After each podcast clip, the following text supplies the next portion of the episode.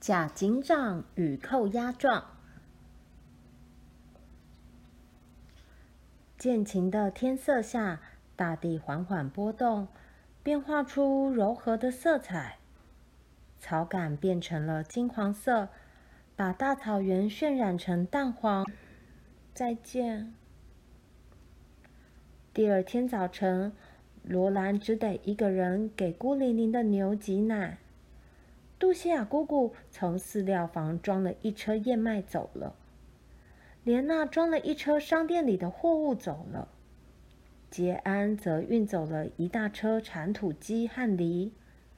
海伊叔叔在跟公司算清账目后，也会跟着他们去。爸说：“如果把这些东西的账都算在他身上，我猜想海伊这次要付一大笔债了。”妈非常担心：“你是不是该阻止他们啊，查尔斯？”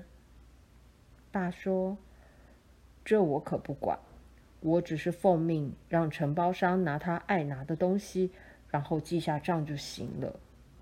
啊，别这么想不开，卡洛琳，这不是偷东西。海伊拿的东西都是他在取的房子。卡洛琳，首席测量员现在正在店里。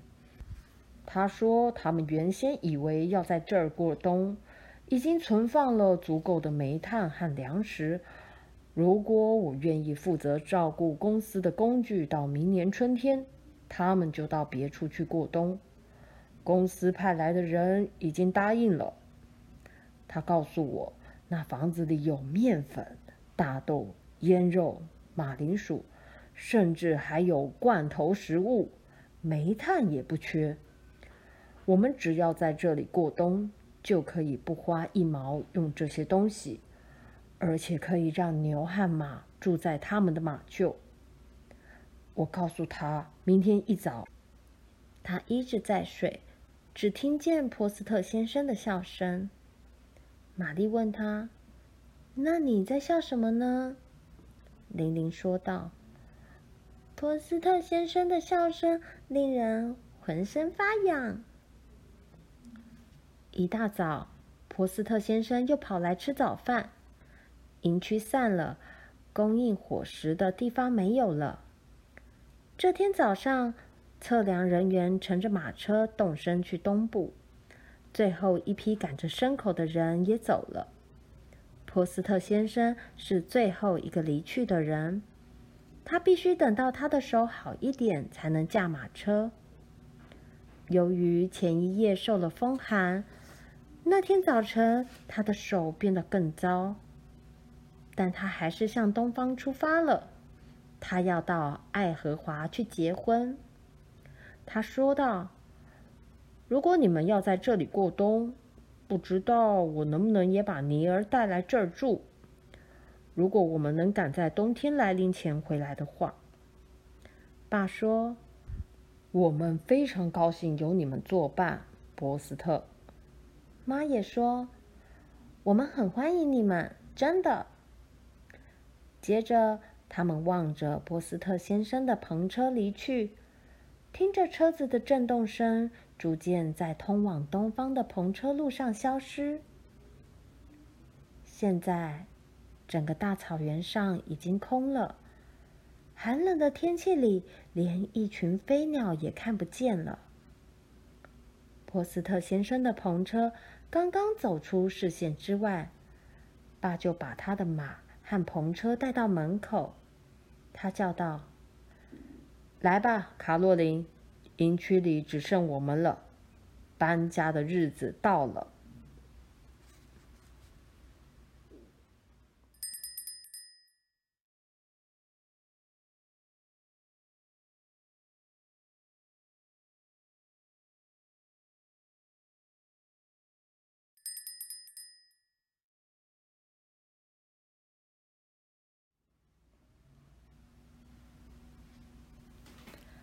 甲警长与扣押状。渐晴的天色下，大地缓缓波动，变化出柔和的色彩。草杆变成了金黄色，把大草原渲染成淡黄、褐黄、棕黄以及黄中带灰的温暖色彩。只有沼泽仍然是深绿色。飞鸟越来越少，急急飞跃而去。通常在日落时分，银湖上的高空就会有一长列鸟群焦虑而匆忙地飞过。它们不愿降落到诱人的水面上吃东西、休息。领头的鸟飞累了，就退到后面。由另外一只鸟代理它，领导鸟群继续向南飞去。冬天的严寒紧随在后，鸟群不能停下来休息。在落霜的早晨和阴冷的黄昏，罗兰和莲娜去挤牛奶的时候，他们要用围巾包住头，用别针把围巾扣在下巴上。他们的光脚发冷，鼻子被风吹痛了。但是，当他们蹲在温暖的母牛身边挤奶时，围巾会盖住他们的双脚。他们一边挤奶一边唱歌：“美丽的姑娘，你要到哪去？先生，我要去把牛奶挤到桶里。美丽的姑娘，我可否跟你一块去？”哦，好心的先生，只要你喜欢，当然可以。美丽的姑娘，你的财富可充裕。先生，我的财富就是我这张脸皮。抱歉，姑娘，那我不能娶你。先生，没有人说要嫁给你。有天晚上，莲娜说。嗯，我想我们会有很长一段时间不能见面了。银湖地区的铁路路基工程快要完成了。第二天一大早，莲娜、杰安和杜西亚姑姑就要离开这里。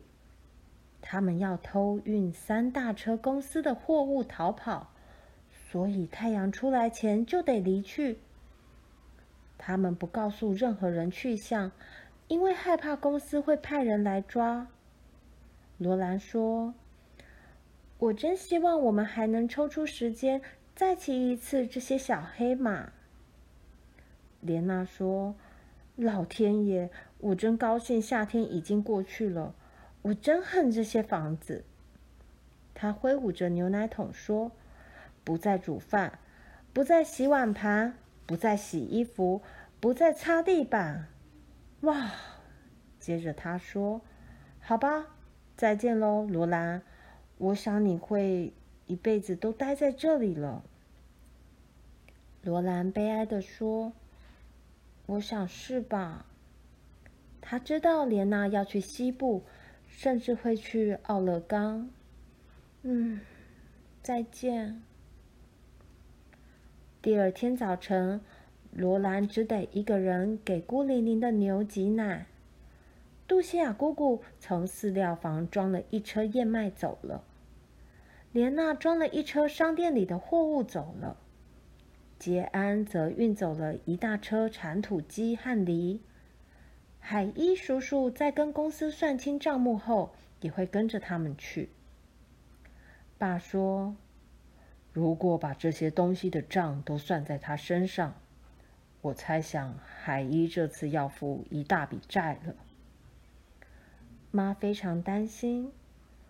你是不是该阻止他们啊，查尔斯？爸说：“这我可不管，我只是奉命让承包商拿他爱拿的东西，然后记下账就行了。”啊，别这么想不开，卡洛琳，这不是偷东西。海伊拿的东西都是他在这里和绍克斯营区做工所应得的报酬，并没有多拿。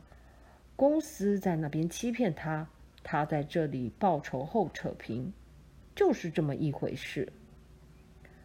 唉，妈叹了口气。等拆除了这些营区，我们又安顿下来时，我才会高兴。营区每天都很热闹，工人领取了他们最后一笔薪水，然后离开。篷车一辆辆向东驶去。营区每天晚上都比前一晚要空一些。有一天，亨利叔叔、路易莎和查理启程长途跋涉，回到威斯康星去卖农场。食堂和宿舍已经没有人了，店里也空无一物。爸只等公司的人来和他核对账目。他对妈说。我们必须到东部找个地方过冬，即使公司让我们住在这里也不行。这间小屋太单薄了，就算我们有煤炭，在零下的气温中还是会受不了的。哦，查尔斯，妈说，我们还没有找到一块放领地呢。如果我们必须用掉你赚来的钱过冬，那就住到春天。我知道，可是我们又有什么办法呢？爸说，在我们离开之前，我可以找到一块放领地，等到明年春天就提出申请。也许我可以在明年夏天找个工作，靠薪水过日子，并且买木材来盖一间小屋。我也可以盖一间草泥屋，但就算是这样。这里卖的东西和煤炭的价格还是太贵，一个冬天会花光我们所有的钱。不行，我们最好还是去东部过冬吧。干活儿真不简单。罗兰想法子使自己高兴起来，只是他办不到。他不想再回东部去了。他不喜欢离开银湖向东去。他们已经到了银湖，他希望能留下来，而不愿意被赶回去。可是，如果必须回去，而且非回去不可，明年春天他们可以重新开始。抱怨是没有用的。妈问他：“你不舒服吗，罗兰？”他回答：“哦，妈，我很好。”但是他觉得好沉重，好灰心，假装高兴，只有使自己更加难受。公司已派人来查过爸的账了。来自西方的最后一批篷车正经过此地。除了一群群匆匆飞过的鸟儿，湖面和天空都空荡荡的。妈跟罗兰忙着修补篷车，烤面包。准备做长途旅行。那天晚上，爸吹着口哨从店里回来，像一阵风似的冲进小屋里。他大声问道：“你可愿意留在这里过冬，卡洛琳？住进测量员的房子里？”罗兰叫了起来：“哦，爸，我们真的可以吗？”“当然可以。”爸说，“如果你妈愿意住的话。”那是一床坚固、不怕风雪的房子，卡洛琳。首席测量员现在正在店里。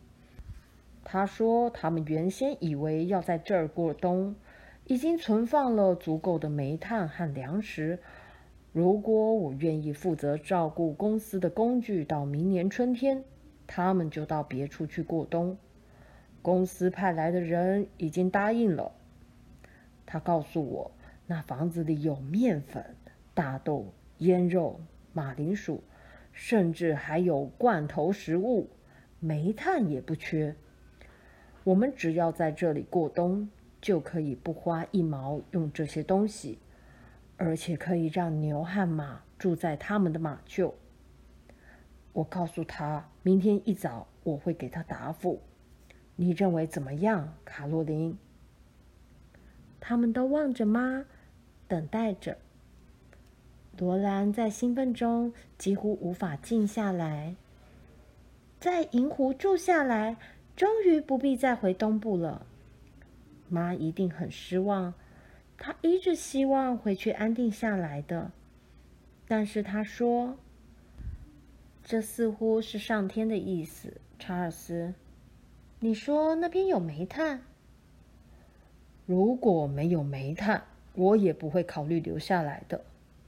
爸说：“那边有煤炭。”好吧，晚餐已经准备好了。妈说：“快洗手吃饭，免得菜冷了。”看来这确实是个好机会，查尔斯。吃晚饭的时候，他们一直绕着这件事情讨论。住在一床温暖舒服的房子里是件令人高兴的事情，不像住在这间小屋。虽然关上了门，炉灶里生着火，但到处是缝隙，风吹进来，屋里依然冷得很。罗兰问他：“妈，只要想到整个冬季的粮食和日用品都有了，你是不是会感觉很富有？”爸说：“在春天来临之前，一分钱也不必花。”妈笑道：“是的，罗兰，这会使我有那种感觉。”你说的没错，查尔斯，我们是该留下来。爸说：“嗯，其实我也不敢确定，卡洛琳。从某些方面来看，说不定还是离开的好。”据我所知，我们最近的邻居是在布鲁金。布鲁金距离此地有一百公里。万一发生了什么事，有人敲门，把他们吓了一跳。爸说：“请进。”一个高大的男子推开门走进来。他穿着厚厚的大衣，围着围巾。他有短短的黑胡子。红红的脸颊，眼睛和印第安保留区的印第安婴儿的眼睛一样黑。那里的婴儿是罗兰永难忘怀的。嗨，波斯特，爸说：“到炉灶边来，今晚好冷。”这是我太太和女儿。波斯特先生已经申请要在这里领取土地了。他目前在造铁路路基。妈搬了一张椅子到炉灶旁边，给波斯特先生坐。他把手伸出去烤火，其中有只手是包扎起来的。妈很亲切的问道：“你的手受伤了？”托斯特先生说：“只是一点扭伤，烤烤火很舒服。”他转向爸，继续说道：“我需要帮忙，英格斯。”你还记得我卖给比提一对马吗？他只付我一部分钱，说是在发薪时就把其他的钱付清。可是他一直拖着没付，现在他已经带着马逃走了。我要去追他，把马要回来，但他儿子跟他在一起，他们会跟我打架的。我不想同时跟两个粗人打架，自找麻烦。再说，我的手也不方便。爸说：“我们这里还有足够的人手去处理这件事情。”波斯特先生说：“我不是这个意思，我不想惹麻烦。”爸问道：“那我该怎么帮你呢？”我在想，这里没有法律帮债权人讨债，没有官员。甚至连镇政府也没有，但是比提也许不知道这种情形。啊，爸说，你要我写些传票给他。波斯特先生说，我找到一个人可以假装警长，把传票交给他们。他的眼睛眨动得跟爸一样快，但是他们的眼神不大相同。波斯特先生的眼神又小又黑，爸的眼神又大又蓝。爸大笑，用手拍着膝盖说：“真有意思！幸好我还有一些正式发函用的纸张，我帮你写传票。”波斯特，你去把你的警长找来。波斯特先生急忙出去，妈和罗兰赶快把桌面清干净。爸摆好架势，在一张四边有红线的大纸上写字。最后他说：“好了，这样看起来好像是重要的文件。而且正好赶完。波斯特先生已经在敲门了。和他一起来的男子穿着大衣，帽子拉得低低的，遮在眼上，围巾围住颈子和嘴巴。拿去，警长。爸对他说：“把这份扣押状送去，把马或钱拿回来，死活不论，还要诉讼费用。”他们的笑声把小屋震得似乎摇晃起来。爸看看那人的帽子和围巾，说。今晚很冷，算你运气好，警长。这两个人走出去，把门关上时，爸停住了笑声，对妈说：“那人就是首席测量员。如果不是，我把自己的帽子吃下去。”他用力一拍腿，又大笑起来。夜里，波斯特先生和爸的说话声把罗兰吵醒了。波斯特先生在门口说：“我看见你的灯还亮着，所以过来告诉你，那个办法很有效。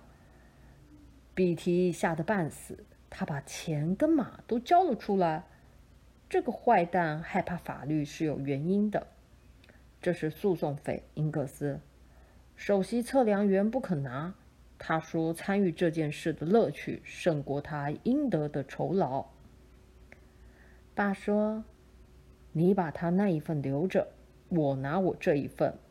本法庭的尊严必须维护。波斯特先生大笑，罗兰、玛丽、玲玲和妈也忍不住笑了出来。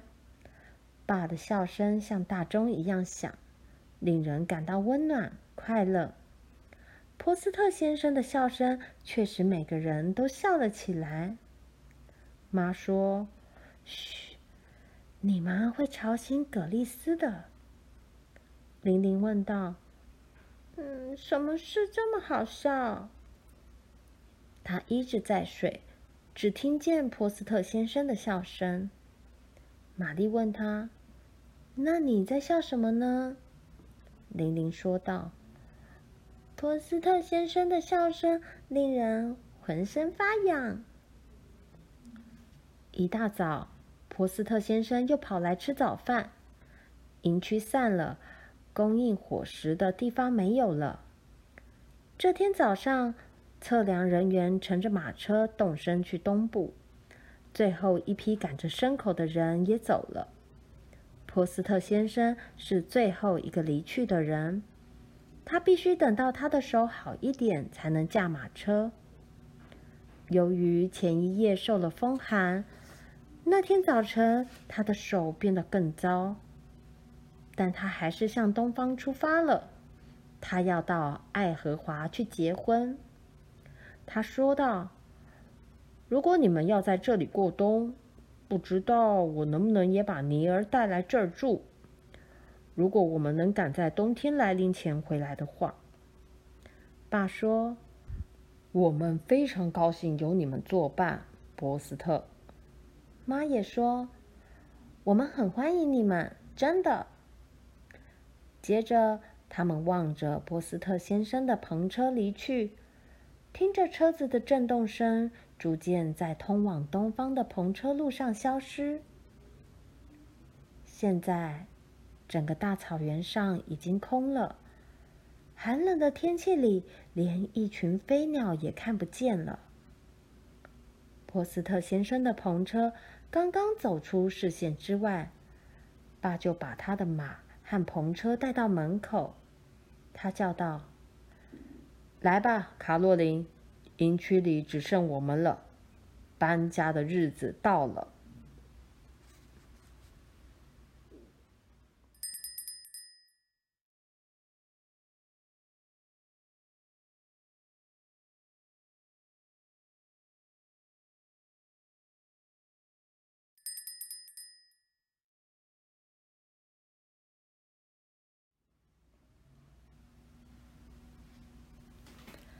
假警长与扣押状。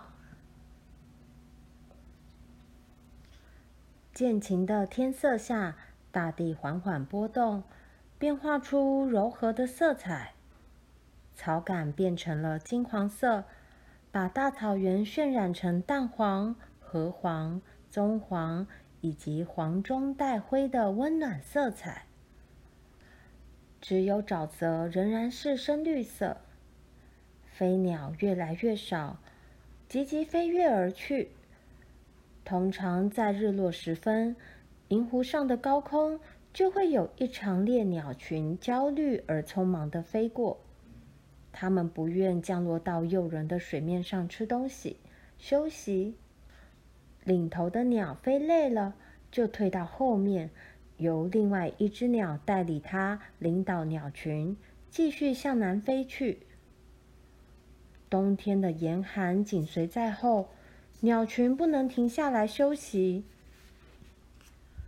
在落霜的早晨和阴冷的黄昏，罗兰和莲娜去挤牛奶的时候，他们要用围巾包住头，用别针把围巾扣在下巴上。他们的光脚发冷，鼻子被风吹痛了。但是，当他们蹲在温暖的母牛身边挤奶时，围巾会盖住他们的双脚，他们一边挤奶一边唱歌。美丽的姑娘，你要到哪去？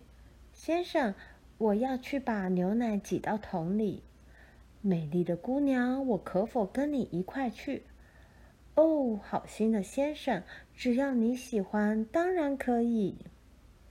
美丽的姑娘，你的财富可充裕。先生，我的财富就是我这张脸皮。抱歉，姑娘，那我不能娶你。先生，没有人说要嫁给你。有天晚上，莲娜说：“嗯，我想我们会有很长一段时间不能见面了。”银湖地区的铁路路基工程快要完成了。第二天一大早。莲娜、杰安和杜西亚姑姑就要离开这里，他们要偷运三大车公司的货物逃跑，所以太阳出来前就得离去。他们不告诉任何人去向，因为害怕公司会派人来抓。罗兰说：“我真希望我们还能抽出时间再骑一次这些小黑马。”莲娜说：“老天爷，我真高兴夏天已经过去了。我真恨这些房子。”她挥舞着牛奶桶说：“不再煮饭，不再洗碗盘，不再洗衣服，不再擦地板。”哇！接着她说：“好吧，再见喽，罗兰。我想你会一辈子都待在这里了。”罗兰悲哀地说。我想是吧。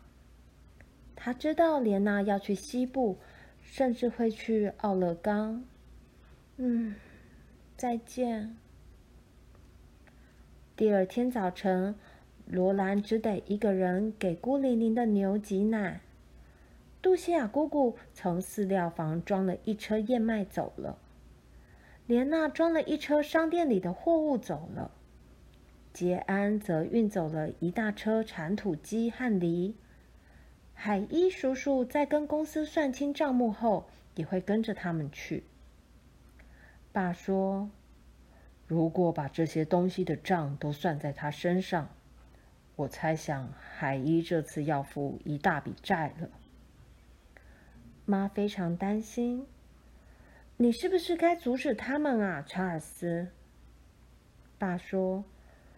这我可不管，我只是奉命让承包商拿他爱拿的东西，然后记下账就行了。啊，别这么想不开，卡洛琳，这不是偷东西。海伊拿的东西都是他在这里和绍克斯营区做工所应得的报酬，并没有多拿。公司在那边欺骗他，他在这里报仇后扯平，就是这么一回事。唉，妈叹了口气。等拆除了这些营区，我们又安顿下来时，我才会高兴。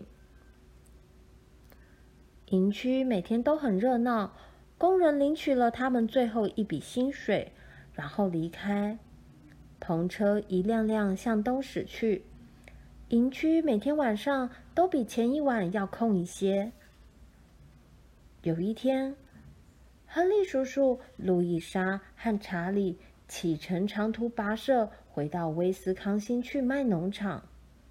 食堂和宿舍已经没有人了，店里也空无一物。爸只等公司的人来和他核对账目。他对妈说：“我们必须到东部找个地方过冬，即使公司让我们住在这里也不行。这间小屋太单薄了，就算我们有煤炭，在零下的气温中还是会受不了的。”哦，查尔斯，妈说：“我们还没有找到一块放领地呢。如果我们必须用掉你赚来的钱过冬，”那就住到春天。我知道，可是我们又有什么办法呢？爸说，在我们离开之前，我可以找到一块放领地，等到明年春天就提出申请。也许我可以在明年夏天找个工作，靠薪水过日子，并且买木材来盖一间小屋。我也可以盖一间草泥屋。但就算是这样，这里卖的东西和煤炭的价格还是太贵，一个冬天会花光我们所有的钱。不行，我们最好还是去东部过冬吧。干活儿真不简单。罗兰想法子使自己高兴起来，只是他办不到。他不想再回东部去了。他不喜欢离开银湖向东去，他们已经到了银湖。他希望能留下来，而不愿意被赶回去。可是，如果必须回去，而且非回去不可，明年春天他们可以重新开始。抱怨是没有用的。妈问他：“你不舒服吗，罗兰？”他回答。哦，妈，我很好。但是他觉得好沉重，好灰心，假装高兴，只有使自己更加难受。公司已派人来查过爸的账了。来自西方的最后一批篷车正经过此地。除了一群群匆匆飞过的鸟儿，湖面和天空都空荡荡的。妈跟罗兰忙着修补篷车、烤面包，准备做长途旅行。那天晚上，爸吹着口哨从店里回来，像一阵风似的冲进小屋里。他大声问道：“你可愿意留在这里过冬，卡洛琳？住进测量员的房子里？”罗兰叫了起来：“哦，爸，我们真的可以吗？”当然可以，爸说：“如果你妈愿意住的话，那是一幢坚固不怕风雪的房子。”卡洛琳，首席测量员现在正在店里。他说：“他们原先以为要在这儿过冬，已经存放了足够的煤炭和粮食。如果我愿意负责照顾公司的工具到明年春天，他们就到别处去过冬。”公司派来的人已经答应了。他告诉我，那房子里有面粉、大豆、腌肉、马铃薯，甚至还有罐头食物，煤炭也不缺。我们只要在这里过冬，就可以不花一毛用这些东西，而且可以让牛和马住在他们的马厩。我告诉他，明天一早我会给他答复。你认为怎么样，卡洛琳？他们都望着妈，等待着。罗兰在兴奋中几乎无法静下来。在银湖住下来，终于不必再回东部了。妈一定很失望，她一直希望回去安定下来的。但是她说：“这似乎是上天的意思，查尔斯。”你说那边有煤炭？如果没有煤炭，我也不会考虑留下来的。爸说：“那边有煤炭。”好吧，晚餐已经准备好了。妈说：“快洗手吃饭，免得菜冷了。”看来这确实是个好机会，查尔斯。吃晚饭的时候，他们一直绕着这件事情讨论。住在一床温暖舒服的房子里是件令人高兴的事情，不像住在这间小屋。虽然关上了门，炉灶里生着火，但到处是缝隙。风吹进来，屋里依然冷得很。罗兰问他：“妈，只要想到整个冬季的粮食和日用品都有了，你是不是会感觉很富有？”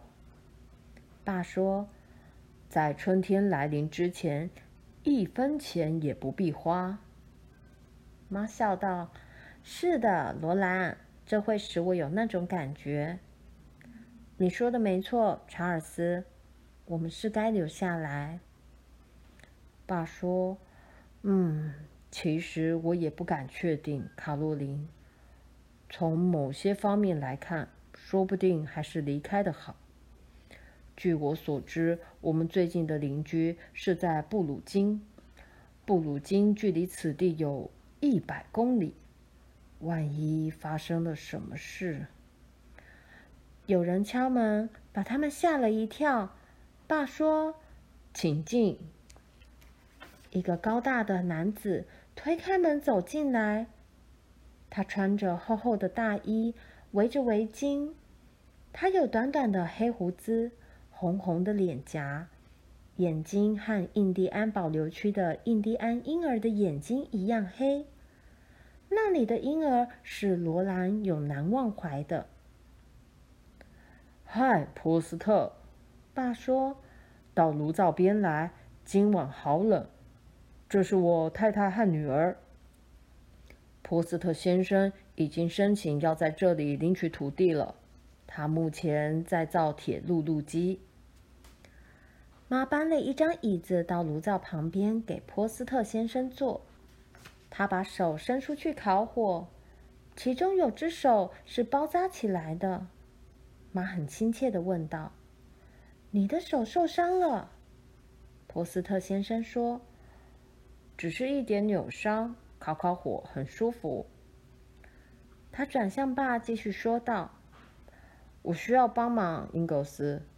你还记得我卖给比提一对马吗？他只付我一部分钱，说是在发薪时就把其他的钱付清，可是他一直拖着没付。”现在他已经带着马逃走了，我要去追他，把马要回来。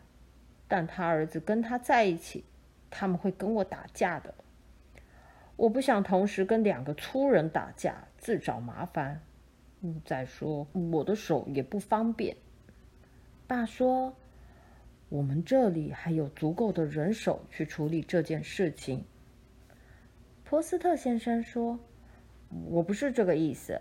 我不想惹麻烦，爸问道：“那我该怎么帮你呢？”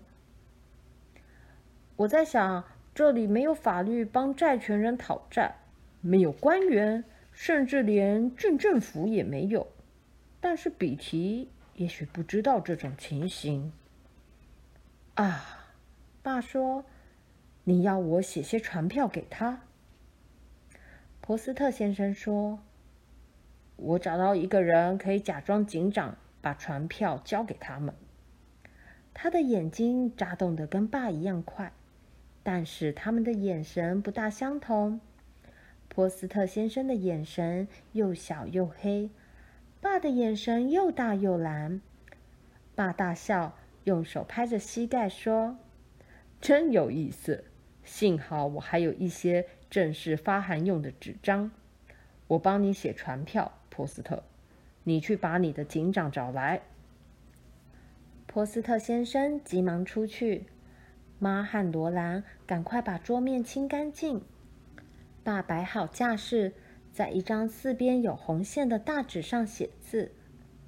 最后他说：“好了，这样看起来好像是重要的文件，而且正好赶完。波斯特先生已经在敲门了。和他一起来的男子穿着大衣，帽子拉得低低的遮在眼上，围巾围住颈子和嘴巴。拿去，警长。爸对他说：“把这份扣押状送去，把马或钱拿回来，死活不论，还要诉讼费用。”他们的笑声把小屋震得似乎摇晃起来。爸看看那人的帽子和围巾，说。今晚很冷，算你运气好，警长。这两个人走出去把门关上时，爸停住了笑声，对妈说：“那人就是首席测量员。如果不是，我把自己的帽子吃下去。”他用力一拍腿，又大笑起来。夜里，波斯特先生和爸的说话声把罗兰吵醒了。波斯特先生在门口说：“我看见你的灯还亮着，所以过来告诉你，那个办法很有效。比提吓得半死，他把钱跟马都交了出来。这个坏蛋害怕法律是有原因的。这是诉讼费，英格斯。首席测量员不肯拿，他说参与这件事的乐趣胜过他应得的酬劳。”爸说。你把他那一份留着，我拿我这一份。本法庭的尊严必须维护。波斯特先生大笑，罗兰、玛丽、玲玲和妈也忍不住笑了出来。爸的笑声像大钟一样响，令人感到温暖快乐。波斯特先生的笑声却使每个人都笑了起来。妈说：“嘘。”你们会吵醒葛丽丝的。玲玲问道：“嗯，什么事这么好笑？”她一直在睡，只听见波斯特先生的笑声。玛丽问他：“那你在笑什么呢？”玲玲说道：“波斯特先生的笑声令人浑身发痒。”一大早。波斯特先生又跑来吃早饭，营区散了，供应伙食的地方没有了。这天早上，测量人员乘着马车动身去东部，最后一批赶着牲口的人也走了。波斯特先生是最后一个离去的人，他必须等到他的手好一点才能驾马车。由于前一夜受了风寒。那天早晨，他的手变得更糟，但他还是向东方出发了。他要到爱荷华去结婚。他说道：“如果你们要在这里过冬，不知道我能不能也把尼儿带来这儿住。如果我们能赶在冬天来临前回来的话。”爸说：“我们非常高兴有你们作伴，波斯特。”妈也说：“我们很欢迎你们，真的。”接着，他们望着波斯特先生的篷车离去，听着车子的震动声，逐渐在通往东方的篷车路上消失。现在，整个大草原上已经空了，寒冷的天气里，连一群飞鸟也看不见了。波斯特先生的篷车刚刚走出视线之外，爸就把他的马和篷车带到门口。他叫道：“来吧，卡洛琳，营区里只剩我们了，搬家的日子到了。”